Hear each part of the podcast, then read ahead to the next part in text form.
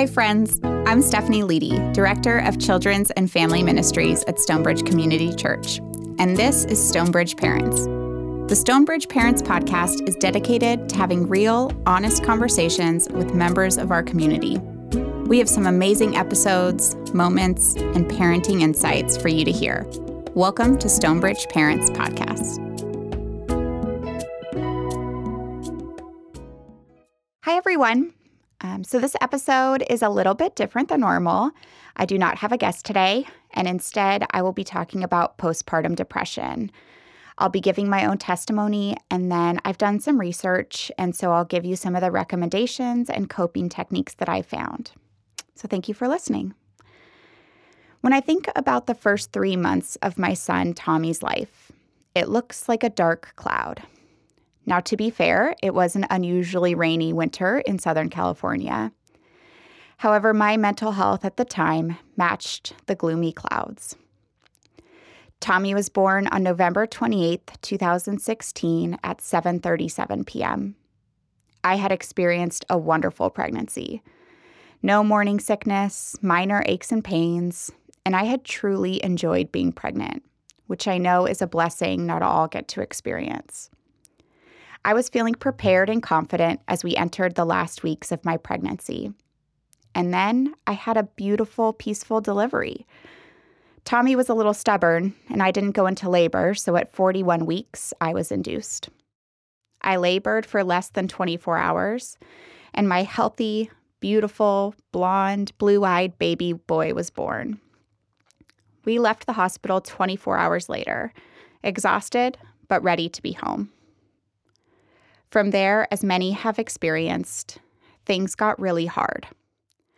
I was having an extremely difficult time breastfeeding. Obviously, we had a lack of sleep, exaggerated by the fact that Tommy wasn't getting enough milk. And on top of that, my husband, Jason, had to go back to work only a week after giving birth. Not to say I didn't have tremendous support. Jason was extremely helpful and loving. We took turns in the evenings so I could get some sleep. My mother came early every morning before she went to work so I could catch a few extra hours. She did our laundry. People brought us dinners. We had every baby product imaginable and the ability to zip across the street to Target to pick up anything that we might be missing. It would appear from anyone else's perspective that my life was perfect. But I remember crying every morning when the house got quiet. Jason would go to work, and my mom had left for the day, and then I was alone with this little helpless baby.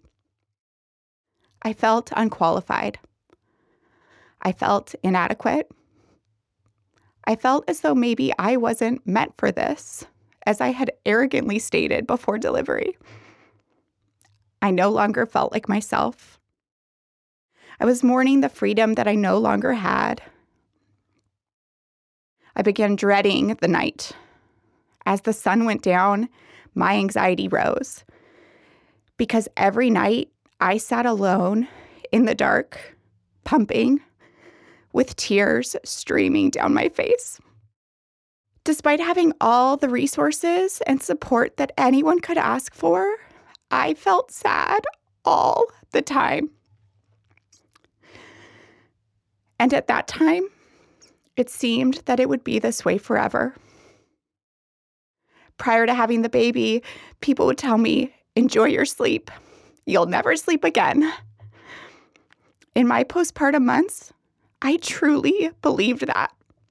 And I thought I would never be myself again. The fun, energetic, positive Stephanie that I once knew was gone. On top of all of that, I was convinced that Tommy was going to die. I was certain he would be a victim of S I D S, or that he had cancer or some other illness that would take him from me. I remember telling my mother, "God is going to take him from me. I just know it."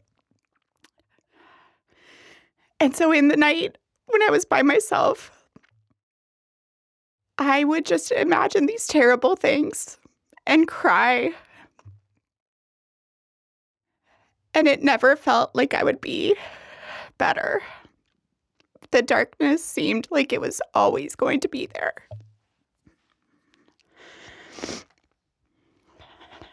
There were some outside of my circle of close family and friends who were telling me that everything was fine. It was just the baby blues. They said it was normal to be a little sad after having a baby. Little did they, did they know what was really going on in my head. And as I sat at my six-week appointment and filled out the postpartum questionnaire, I was very quickly realizing that I was not just feeling the baby blues, but I was depressed. And that led to all sorts of new feelings, primarily guilt. Because as I, as I said, I had everything. I had all the baby products, wonderful parents and in-laws, a beautiful home, food to eat, an extremely loving, compassionate, involved partner. Why should I be depressed? I have no right. So I didn't share that realization with anyone. I kept it to myself. I pretended like everything was okay and that I was getting better. And I was too scared, too embarrassed, and too ashamed to admit it. The fact is, postpartum depression can affect anyone.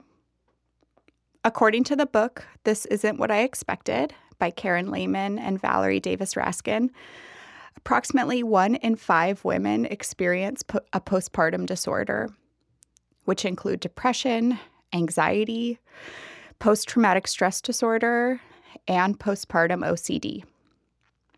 In addition, another twenty to thirty percent of new mothers won't meet the diagnostic criteria for postpartum depression, but feel terrible and aren't sure why. The painful truth for most mothers is that this precious time that you've been waiting for for nine months or even longer is, to say the least, not all it's cracked up to be. Furthermore, there is no specific reason or single cause of postpartum disorders. The dramatic drop in hormone levels certainly contributes, as well as a variety of risk factors, such as a history of depression, mood disorders, stressful life events, difficulty breastfeeding, a weak support system, or health problems. All of these factors can increase the likelihood of P P D, but at the end of the day, there is no way to predict if you're going to experience it or not. Now, your next question might be, what can I do once I've identified that I have a postpartum disorder? Or what if someone I love is suffering? How can I help? So I've done some research, and I am not a medical professional, but here are some of the coping techniques and resources that I've found. First, if you are feeling symptoms of postpartum depression, confide in someone. Sharing your feelings is tremendously helpful, particularly if you are sharing with someone who has already walked the path. If there aren't women in your life that you are comfortable sharing your experiences with, there are a number of postpartum support systems across the country that have hotlines and email addresses and are available to provide support. These resources include Postpartum Support International and Postpartum Stress Center. Also, let your doctor know. There can be a lot of fear in letting a medical professional know that you're having these feelings. Fear that you'll be judged, fear that you'll be seen as unfit and your child will be taken from you, fear that you'll be prescribed medication that you don't want to take. However, informing your doctor of your symptoms will provide you the opportunity to evaluate different treatment options and may provide you the tools and resources you need to get through this season. Next, there are several coping strategies that you can use at home. For instance, Recognizing your stressors and setting limits can be hugely beneficial in helping you cope with P P D. Recognizing that there are certain stressors that trigger your depression or anxiety can help you set limits and ask for help in areas that are particularly daunting. For example, asking for help with laundry or making dinners, giving yourself permission not to breastfeed, understanding that the house isn't going to be as clean as you normally prefer. All of these things can be ways of accepting that while life isn't normal right now, you do have permission to let go of the expectations that you normally have. And then you can set limits. Learning to set limits can involve admitting that you're not able to do everything you used to do, acknowledging that you have needs and you're not merely around to be someone else's mother or partner or daughter or friend, and recognizing that when you do take care of yourself, it's not selfish or inconsiderate. Understanding the stressors and triggers can also help you be more aware and accepting of certain situations or circumstances. Common stressors for many women include housekeeping chores, allowing visits from people to meet the baby, grocery shopping, meal preparation, pumping and feedings, and of course, sleep. The book I referenced previously, This Isn't What I Expected, also provided a bulleted list of tips for getting through the day. Some of these recommendations include giving yourself permission to cry, but try and set limits to only ten minutes. Call your husband or partner and let them know how you're doing. Don't wait for them to call you. It's okay to call multiple times. Just let this person know that you appreciate their support. Give yourself permission to not do the laundry or clean the kitchen floor. Instead, set very small goals for yourself and remember to take it one step at a time. And of course, if you cannot cope and do not feel that you are capable of taking care of your baby's needs, call someone to help you. Finally, making time to care for yourself is incredibly important and the most challenging part of new motherhood. I think everyone gets pretty annoyed hearing that diet and exercise can help with everything. But the truth is, mild exercise, getting out of the house for a short walk as a family, or taking a mommy and me exercise class can be tremendously helpful. It doesn't have to be intense or in order to lose weight. It can just be to get outside and feel the sunshine and move your body. And this can make a tremendous impact on your mental health. According to researchers at the University of Colorado, there's a link between nutrition and postpartum depression symptoms. Natural supplements and a targeted diet can help alleviate the symptoms. Foods that are particularly beneficial for new mothers include fruits and vegetables, complex carbohydrates, whole grains, and lean meats. Avoiding high sugar foods and caffeine can also help alleviate the symptoms. These were just some of the recommendations that I found useful, but we are blessed to live in a time when there are so many resources available for new mothers who may be experiencing postpartum depression. I hope that this information is useful to others. Included in the description of this podcast, there are links to some of the resources I referenced. To conclude, Deuteronomy thirty-one eight says, "The Lord himself goes before you and will be with you. He will never leave you nor forsake you. Do not be afraid. Do not be discouraged.